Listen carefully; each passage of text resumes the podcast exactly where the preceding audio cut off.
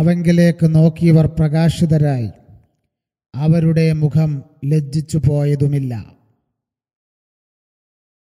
അതിജീവനം എന്ന ദൈവവചനാധ്യാനത്തിൻ്റെ 15-ാമത്തെ എപ്പിസോഡ് പോഡ്കാസ്റ്റിലൂടെ ശ്രവിക്കുന്ന ലോകമെങ്ങുമുള്ള എൻ്റെ പ്രിയപ്പെട്ട സഹോദരങ്ങൾക്ക് പ്രത്യേകമായ വന്ദനം ഈ സമയത്ത് പറയുന്നു. കഴിഞ്ഞ 14 എപ്പിസോഡുകളിൽ അതിജീവനമെന്ന തിരുവചന ധ്യാന പരമ്പര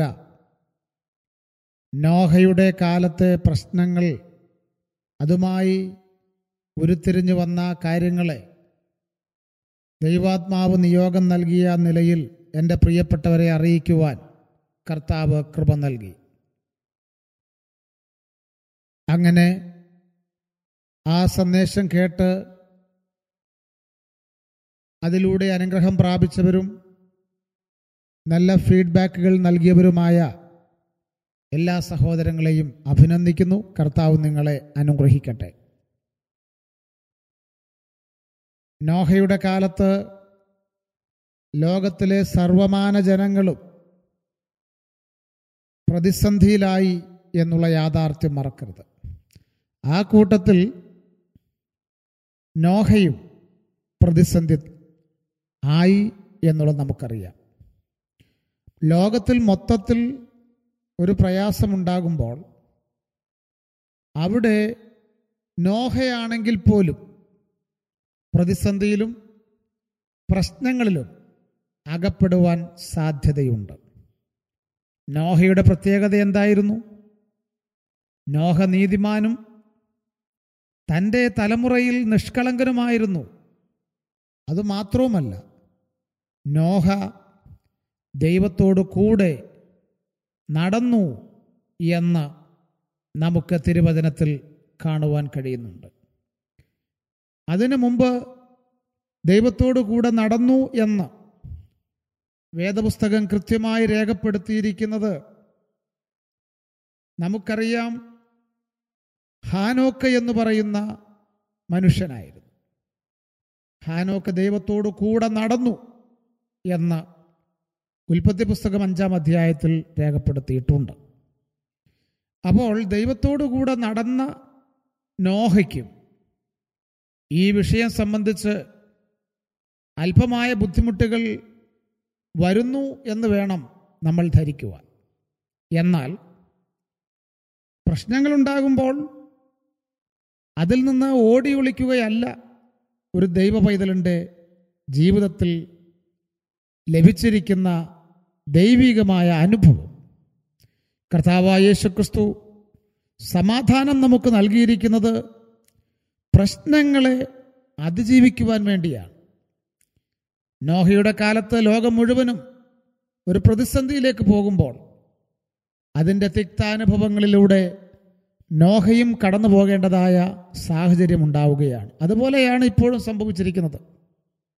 കോവിഡ് എന്ന മഹാവിപത്ത് 2019 നവംബർ മാസം മുതൽ ചൈനയിൽ അതിൻ്റെ വൈറസിനെ കണ്ട് പിടിക്കുകയും അതിൻ്റെ ബുദ്ധിമുട്ടുകൾ അവിടെ ഉണ്ടാവുകയും ചെയ്തു.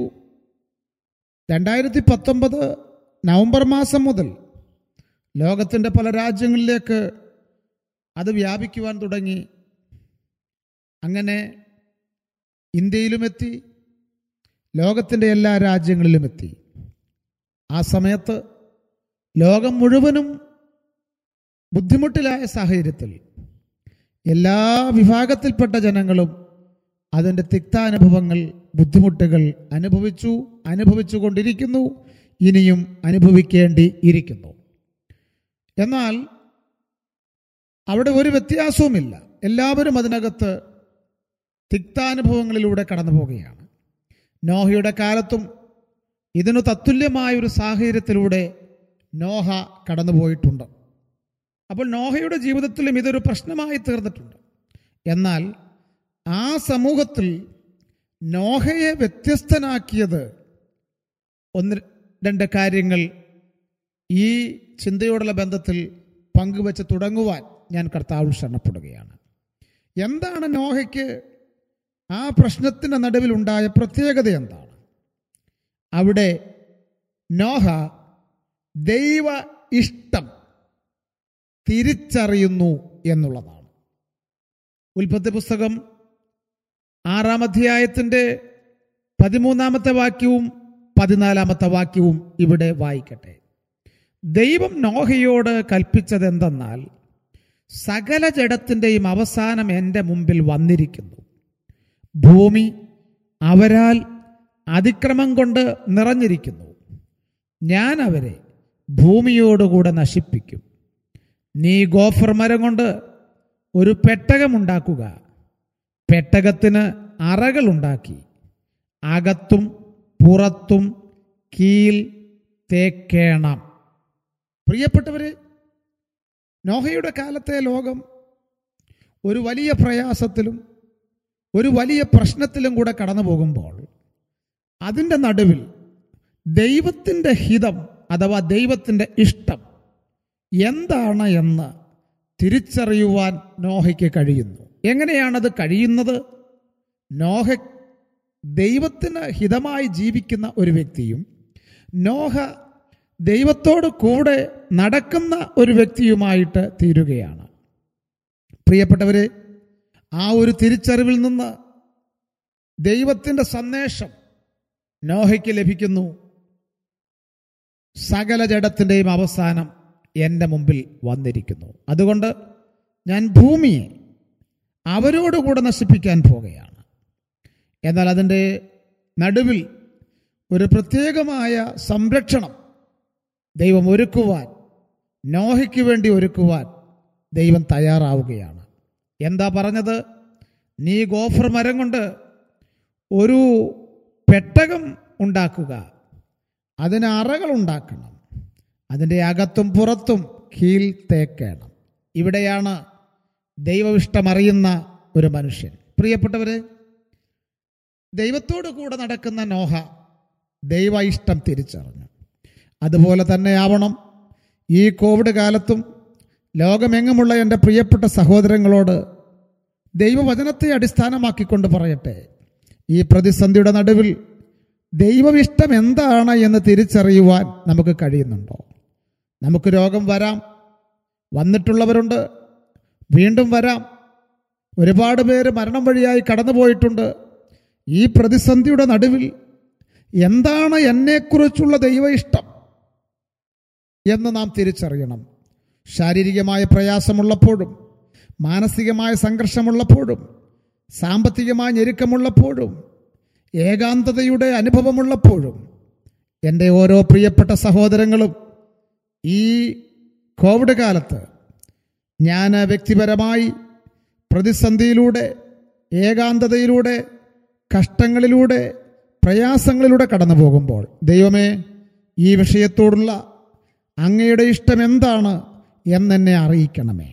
അത് തിരിച്ചറിയുവാൻ കഴിഞ്ഞാൽ, നോഹയെപ്പോലെ അത് അനുഭവിച്ചറിയുവാൻ കഴിഞ്ഞാൽ, അത് മനസ്സിലാക്കുവാൻ കഴിഞ്ഞാൽ, ഈ പ്രതിസന്ധി സാരമില്ല എന്ന് എണ്ണിക്കൊണ്ട് കഷ്ടങ്ങളിലും സന്തോഷിച്ച് ദൈവത്തിന് മഹത്വം കൊടുക്കുവാൻ എനിക്കും നിങ്ങൾക്കും പ്രത്യേകം കൃപ കർത്താവ് തരും എന്നുള്ള ബോധ്യം എനിക്കുണ്ട്. ആ ബോധ്യം ദൈവാത്മാവ് എനിക്ക് നൽകിയ ആ ബോധ്യം ക്രിസ്തുവിലെൻ്റെ പ്രിയപ്പെട്ട സഹോദരങ്ങളെ അറിയിച്ചുകൊണ്ട് അതിജീവനമെന്ന ദൈവവചനാധ്യാന പരമ്പരയുടെ 15-ാമത്തെ എപ്പിസോഡിന് പ്രാർത്ഥനാപൂർവം വിരാമം കൊടുക്കുന്നു. ദൈവനാമം മഹിമപ്പെടുമാറാകട്ടെ. ഉയർത്തിയിടും ഞാൻ എൻ്റെ കൺകൾ, തുണയരുളും വൻകിരിയിൽ ഉയർത്തിയിടും ഞാൻ എൻ്റെ കൺകൾ, തുണയരുളും വൻകിരിയിൽ എൻ സഹായം വാനം ഭൂമി അഖിലം വാഴും യഹോവയേ എൻ സഹായം വാനം ഭൂമി അഖിലം വാഴും